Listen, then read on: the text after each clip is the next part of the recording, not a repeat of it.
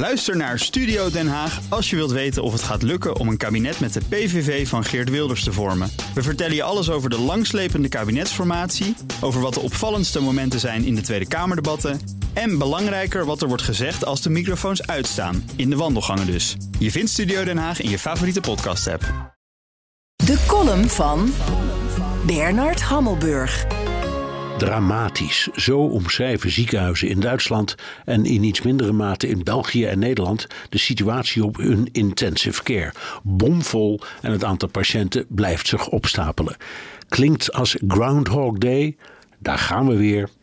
Alleen, dit gaat niet over corona. En ook niet over alle IC-bedden, maar over het RS-virus. Dat bestaat al sinds mensenheugenis en leidt meestal tot een stevige verkoudheid. Maar voor senioren kan het fataal zijn en ook voor kleine kinderen. En daar wringt de schoen, want we zitten in een heuse RSV-epidemie. En er is niet voldoende IC-capaciteit voor baby's, peuters en kleuters.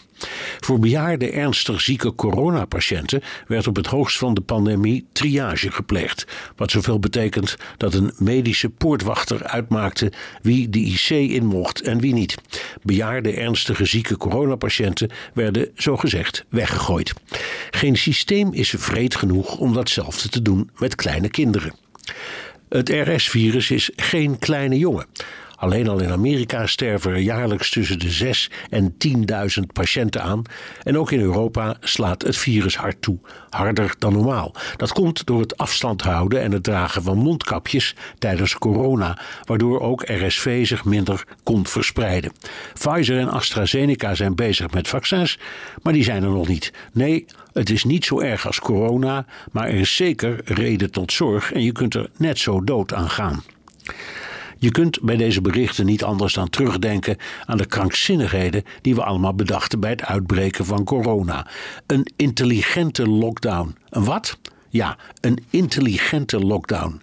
Bekeuringen van honderden euro's per persoon plus een strafblad voor mensen die met z'n vieren in het park keurig op afstand van elkaar een praatje maakten.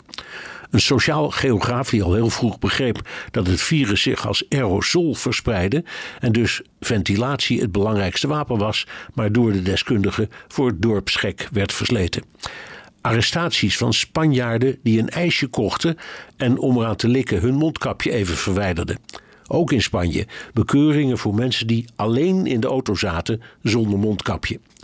Een Amerikaanse president die suggereerde dat zijn volk zich moest inspuiten met een ontsmettingsmiddel.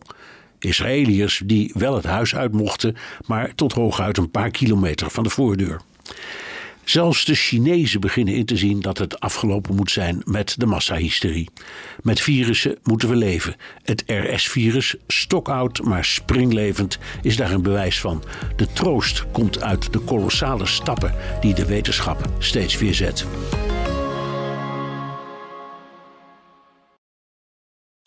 Ook Diana Matroos vind je in de BNR-app. Ja, inderdaad. Je kunt live naar mij luisteren tijdens de Big Five. Ook handig in de BNR-app. Breaking nieuwsmeldingen, maar ook het allerlaatste zakelijke nieuws.